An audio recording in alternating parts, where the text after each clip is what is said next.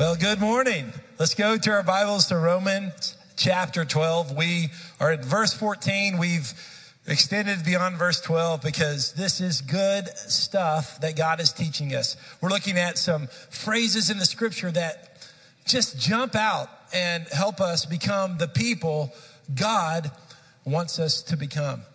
I, I must tell you that I am so thankful and proud of our youth group. Uh, I went to Whispering Pines on Friday night and preached for our youth retreat. That retreat has extended into this morning. And so I imagine they're packing up right now. They've had a service this morning and they're headed back from Whispering Pines. We had a record attendance of participation, and this group is a fantastic group, very respectful, a great team of adult leaders. I think Matt and Zoe Malone are doing a great job as our youth pastor. So that's just a good report, and good things are happening.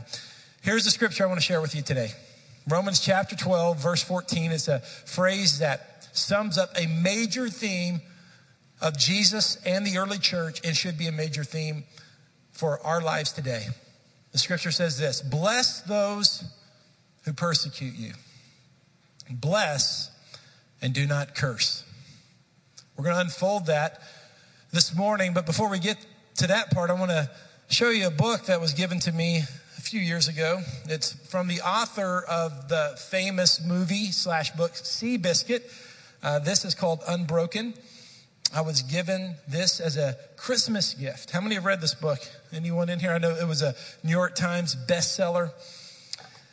Was given this book for Christmas, and this was like the perfect time to receive a book because between December 26th and January 2nd, I mean, that is precious, extended, unstructured time for a lot of us, right? So th- this is a time for me to dig into a good book, not a book for sermon prep or a book for school, but just an enjoyable read.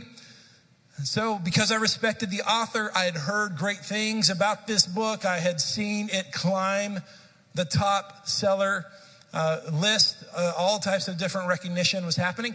I started getting into the book, and can I just be honest with you? It was just downright depressing. Uh, Louis Zamperini, he was shot down during war, war World, II, World War II, excuse me, and spent 47 days adrift in the Pacific Ocean.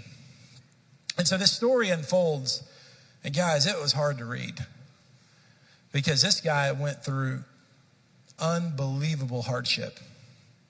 And you're hearing all ty- you're reading all types of stories about sharks and about dehydration and about all the physical effects of being in the water that long. And here it is, I'm reading this thinking, wow, this is a tough, tough read on my vacation week.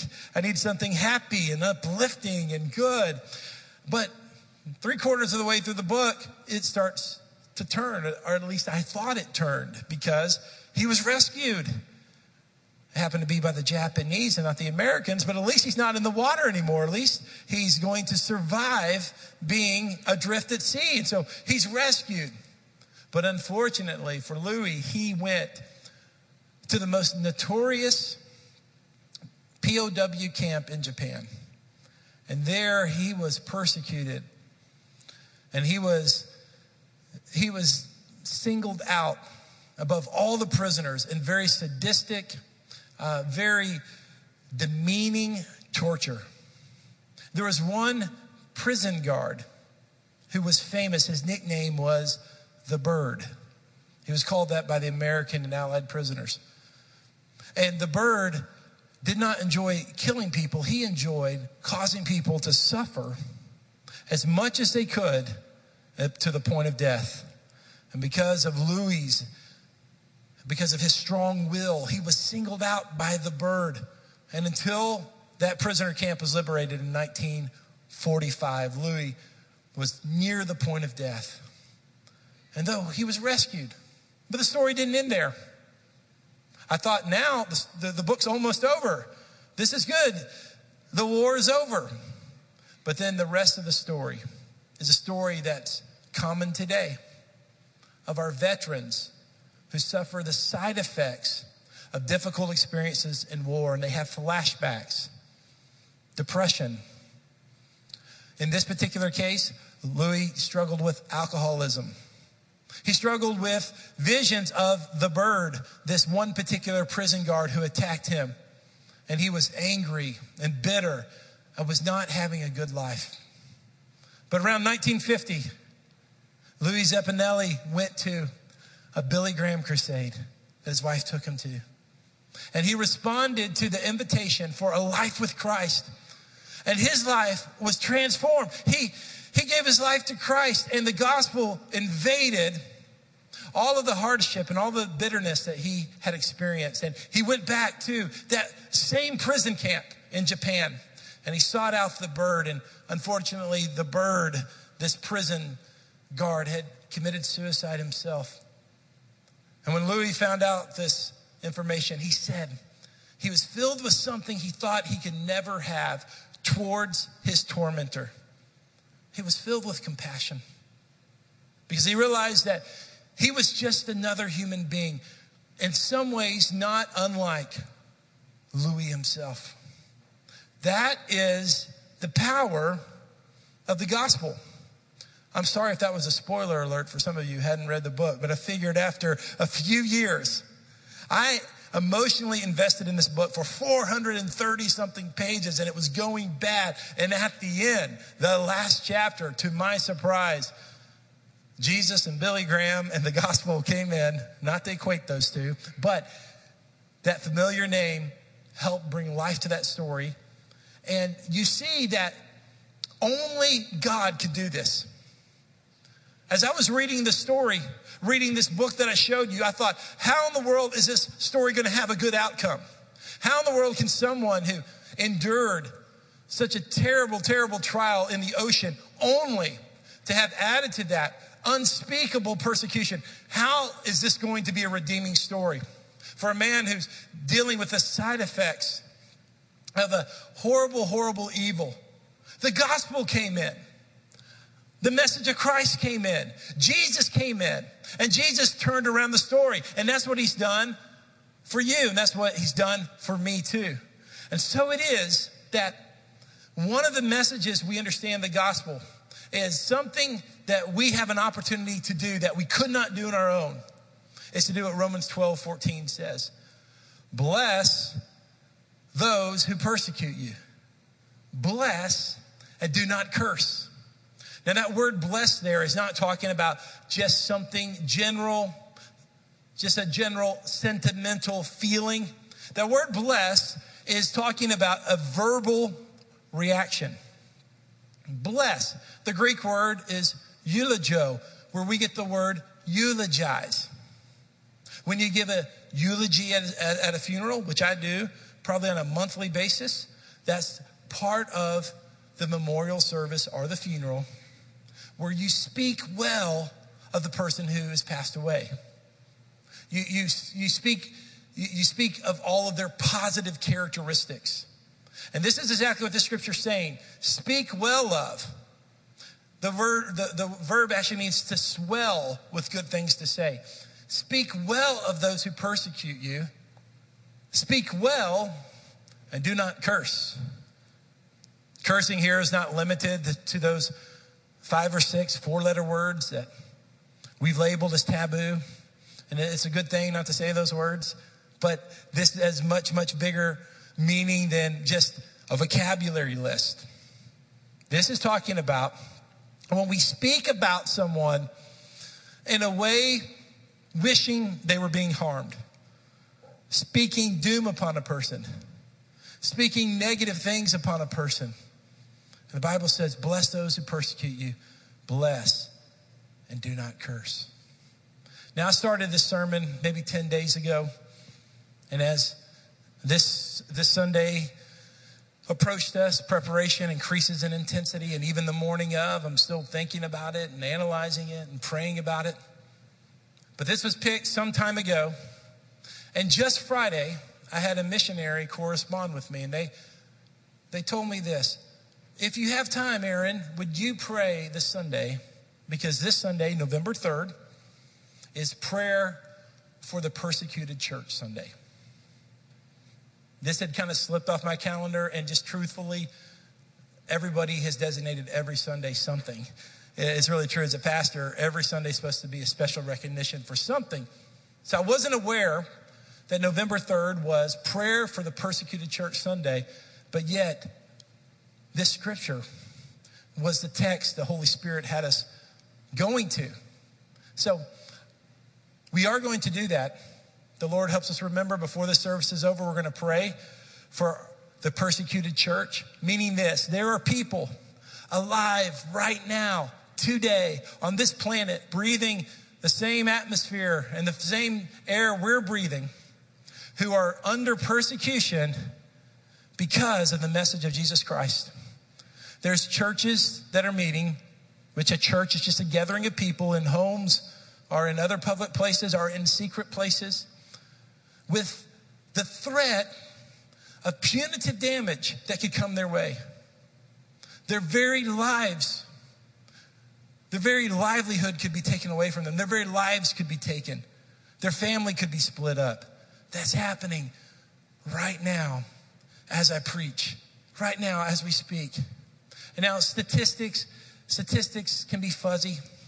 And there are some impressive statistics out there that I looked at this week that I could share with you. And some of them have a little bit of debate on the accuracy because when you're talking about such a large scope of numbers, it's hard to know how many are really being persecuted today. But this is a fact. And I want you to hear this. More Christians are being persecuted right now than at any other time in the history of the world.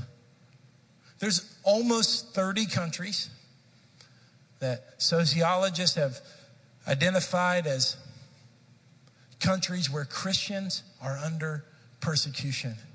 And so we're going to remember them today, and we're going to pray for them today. And I want to say this is that our country is not perfect. And I don't believe we should idolize our country and the church and make patriotism at the same level as worship. But I must say, we are blessed to be in a country that understands the principle of religious freedom so that every man and every woman can choose who to worship in this country, and we are benefactors of that. The fact that our forefathers had the wisdom to write in the Constitution and the Bill of Rights that we're a free people and we have the freedom of religion. And we do not have a state imposed religion pushed upon us. We choose as individuals who to worship. And many, many families, not just soldiers, but families of soldiers, have made significant sacrifices to protect those liberties. So I thank God for that because I don't know what it's like. I don't know what it's like to preach the gospel under persecution. I don't know what it's like to have my family threatened if I preach. I don't know what it's like to, to, to know I'm going to lose my job if I keep preaching. I don't know what it's like to, to, to know that I'm going to go to prison and it's a, poss- it's a real possibility if I preach the gospel. But all over the world, Men and women are under that cloud. So, how does that apply to you here in this free country? I need to tell you something today that every single one of you, if you're going to live for God for a long time, I don't know what your persecution, but here's the first thing I want to share with you today persecution will occur for you. Persecution will occur. That's not fun telling you that. That doesn't make me feel good to tell you that. But as your pastor, I want you to know that. Even though we may not, we may, may not be oppressed physically like other parts of the world, there is some level of persecution that will occur in your life if you're going to live for God over a long period of time. That's just a fact. Here's a powerful scripture that lets us know that 2 Timothy chapter 3 verse 12 all those who want to live a godly life in Christ Jesus will be persecuted. I mean, that's, that's a huge statement, guys.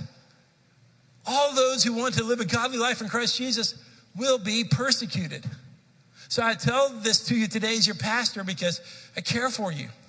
It would be unrealistic. It would be untrue. It would be damaging if I said, hey, if you follow Christ, everything's going to be perfect. Everything's going to be easy. Now, it is true that great things will happen in your life for following Jesus. I mean, there is a peace that passes all understanding when you follow Jesus. There is joy. There are benefits that have happened in my life and in my family because of Christianity. Because of Christianity, this world is a greater place. Because of Christianity, there are hospitals and orphanages and education started out of the Christian faith. Out of the Jewish and Christian faith comes the basis of our laws and our justice and our sense of justice. So much, much good has come from Christianity. But if I told you that being a Christian, everything was going to be perfect, that would be the equivalent of sending your kids to college and saying, hey, go off to college because it's going to be easy. I mean, it's going to be easy for you. You're never going to have to study. You're never going to get tested. You're never going to have financial challenges as a college student living on a budget for the first time. You're never going to have relational conflict in the dorm room or in the apartment. No, college is perfect. No doubt that going to college can be a great experience. You meet new people, you grow, you mature, you get educated, you have life experiences, but it's not all good. It's challenge, there's challenges too. So it is with the Christian faith. There, there is nothing better than to follow Christ. I mean, that's the whole purpose of our existence. And I, I want to encourage you to do that. And probably you're here today because you want to do that. But I must warn you listen, if you want to live a godly life, there's going to be persecution. There's going to be a level of persecution. I don't know what that means to you. For you, that could be that because of an ethical decision, you didn't get a raise or didn't get a promotion at your job. It could mean because you're following Jesus, you weren't able to marry someone you wanted to marry or date someone you wanted to date because you knew your faith was not compatible. It could be because you're following Jesus, there's been some kind of social ostracism and there, there's some kind of, of exclusion from a group of people important to you. I don't know what it is for you. But at some level, there'll be some level of persecution. And that's just how our faith is. And the early Christians were very aware of this. That's why Romans 12, 14 was just a synopsis of what Jesus had said many, many places. Let's look at Matthew chapter 5, verse 10. Matthew chapter 5, starting in verse 10. This is Jesus speaking. And he says this those who are persecuted for righteousness are blessed, for the kingdom of heaven is theirs. You are blessed when they insult you and persecute you and persecute and falsely say every kind of evil because of me. You are blessed. Going on, it says this Be glad, rejoice. Your reward is great in heaven, for that is how they persecuted the prophets who were before you. Now, thank God we live in a society now where corporately we don't deal with this. You know, and, and I just find it, I've, we're able to assemble, we're able to worship, we're able to choose our religion. There's some petty little things here and there. You could argue with me, cultural wars going on. But by and large, we're a free people. But, but there will come an individual test for you. There will come an individual test for you. And I want you to file this away in your mind or let this deposit in your spirit. Because there's going to come a time where, in your own expression, in your own way, you're going to have to take a stand for Jesus, a stand for your faith. And some level of persecution will come your way. And I want you to know at that time that, that you haven't done anything wrong and God has not abandoned you and God, you're not out of God's will. Instead, you're right there in the company of prophets. You're part of an heritage. You're part of an inheritance. You're part of a stream of people who have always said, we will stand up for righteousness and godliness. And it is a joy to be persecuted for the name of Jesus. It's a joy to be persecuted. And if you can understand that now, it'll prepare you for the days to come. Persecution is going to occur. It's to occur in a different way for you than it does for me. It's to mean something different for us at age 12 than it does at age 52. Persecution means something different. So your children are going through a level of persecution now that is very real to them. And you're going through a level of persecution, or you can at some time that's very real to you. But God is going to prepare you for that. Now, once that persecution comes, there's some inevitable reactions that will happen. We are a verbal people. And so when stuff happens to us, we're going to talk about it. When stuff happens to us, we are going to talk. Uh, in the last couple of years, in, in, recent months, there was this really popular uh, political talk show host who got in some trouble because he was saying lewd remarks to female coworkers, and the evidence was pretty strong. I don't want to tell you exactly who it is or what network they were with, but I'll give you a hint. It, it was a network that had something to do with a fox. I don't know if you can put those together or not, but that's the network if you if you can use deductive reasoning. And this guy had had slammed everybody. I mean, he he was he still is one of these guys who questions everyone, asks all these questions, is real aggressive. And now he was being asked about his behavior, and he was being called, he was being called into accountability for improper work relationships. So I happened to see this show the particular day he was being interviewed, and the question to him was, Is this true? And why did he do it? However, that question was phrased. And I'm ready to hear this guy's reaction. He, he put everyone else on the hot seat, and now he was on the hot seat. And he said this He said, Hey, what can I say? Got a big mouth. That's all he had to say. After, after all that he did and, and all the angst he had put his guest through, he just said, Hey, what can I say? I've got a big mouth, and kind of just moved on down the road. Truth is this is that we've all got pretty big mouths, don't we? Because we're verbal people. And we're all going to respond. So if persecution is going to occur, here's the second observation today a verbal words will be the response. You're going to respond to that persecution. When someone persecutes you, when someone ticks you off, when someone insults you, when someone speaks falsely against you, there's going to be a verbal reaction to that. That's just who we are. That verbal reaction might come through our thumbs as we text, it might come through our fingers as we type, it might come through our words that we speak, but there'll be words that will respond. a lot of times we can repress those words, we can avoid those words, we can act like we're not going to use those words, but eventually they're going to come out. We're going to have words that respond to our persecution. And I'm going to remind you today through the scripture, through Romans 12, 14, that you are to bless to eulogize, to say good things, and not to curse those who persecuted you. When you have to respond to persecution, you will have to respond with words. Romans 12, 14, let's put that up real quick so we can see it more. Bless those, eulogize those, speak well to those who persecute you. Bless those, eulogize, speak well, and do not curse. Here it is. This is what's before us. Now, in the Eastern culture where this was written to, in the Middle East, people take their words very seriously.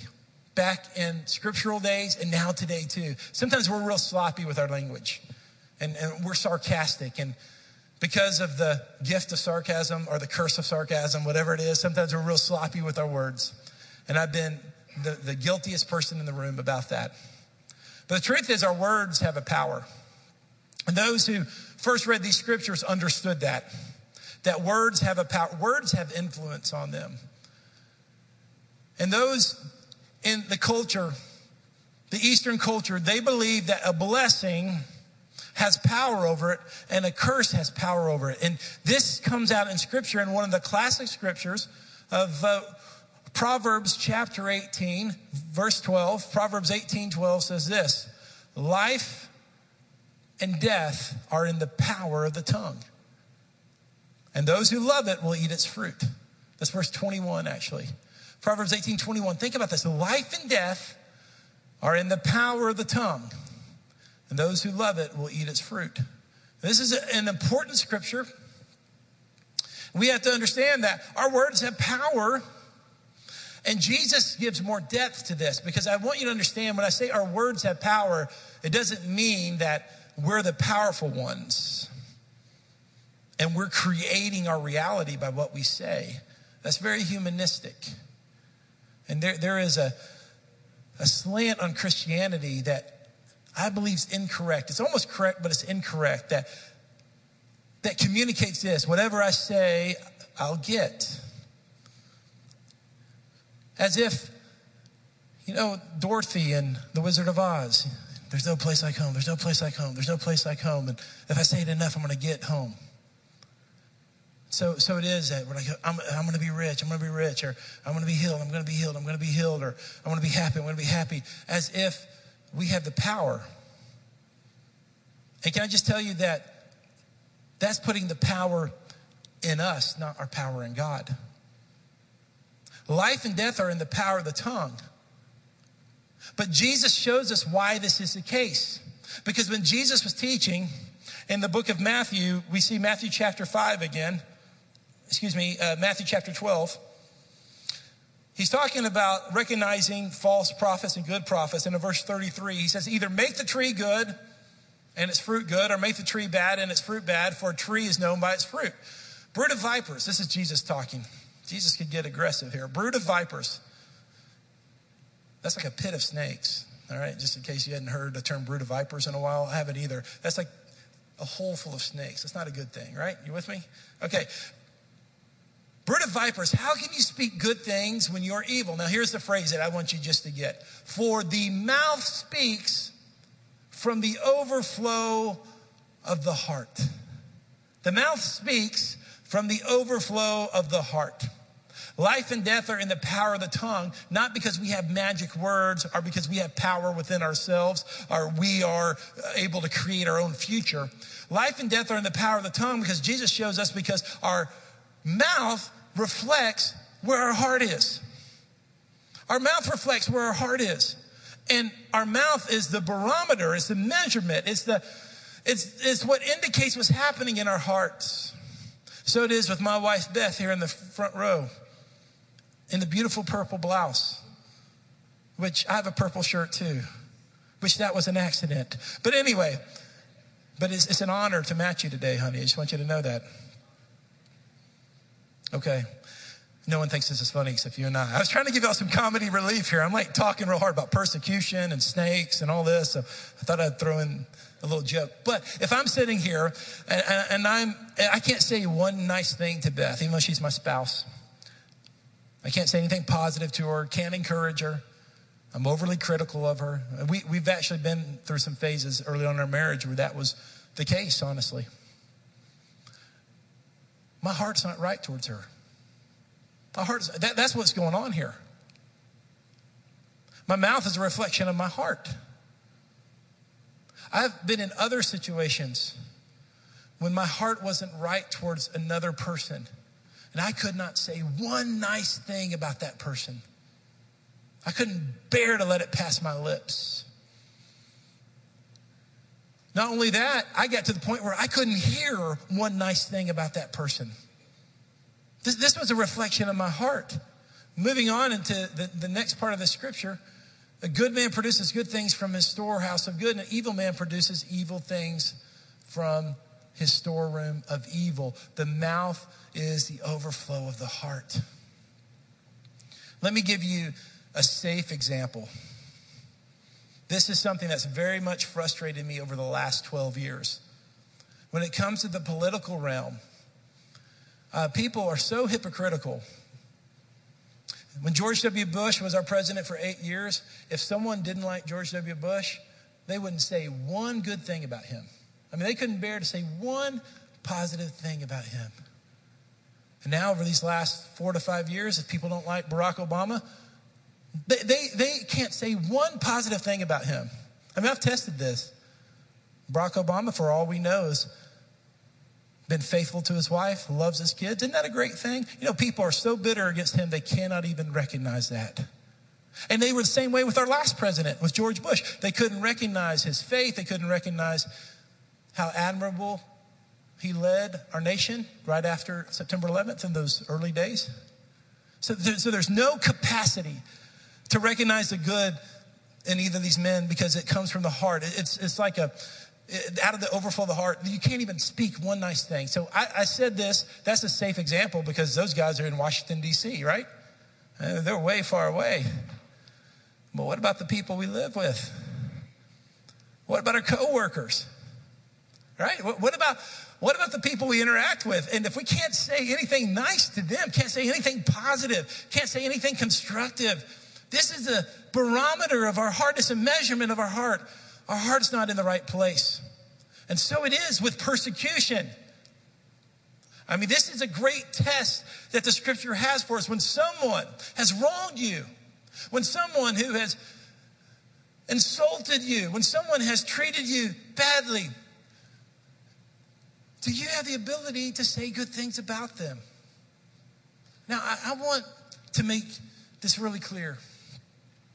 When, when I prepared this message and I prayed over this message, I, I do so with much humility because I recognize that some of you have been violated in ways that either I don't know or I don't understand.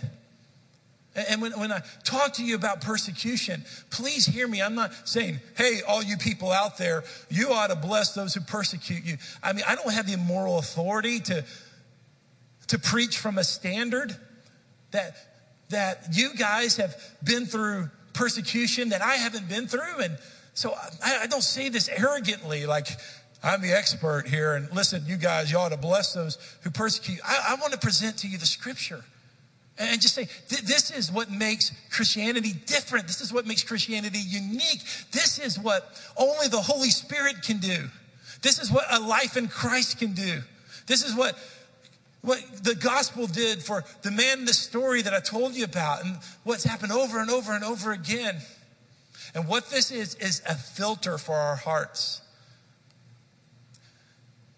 Those of you who have been persecuted, and insulted after we close the service in a few minutes and you get in your car, I think it would be naive to, to think, well, from this point forward, you're always going to say positive things about them. That would almost even feel disingenuous. What I want this scripture to do is to be a filter that we're not just we're not just reacting to life without any any thought to what Christ has said or what the scripture has said. And we can realize that if we don't have the ability to bless those who persecuted us, that God needs to work on that from the inside out.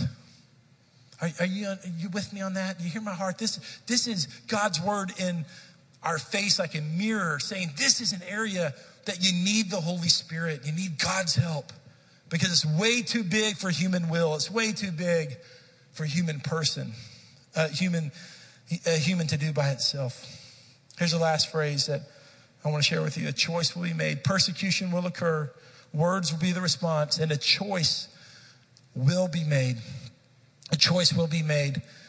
In the book of Deuteronomy, I love this scripture. It's so helpful. Deuteronomy chapter 11 says, Look, today I set before you a blessing and a curse. You guys see how that's connected to Romans 12, 14?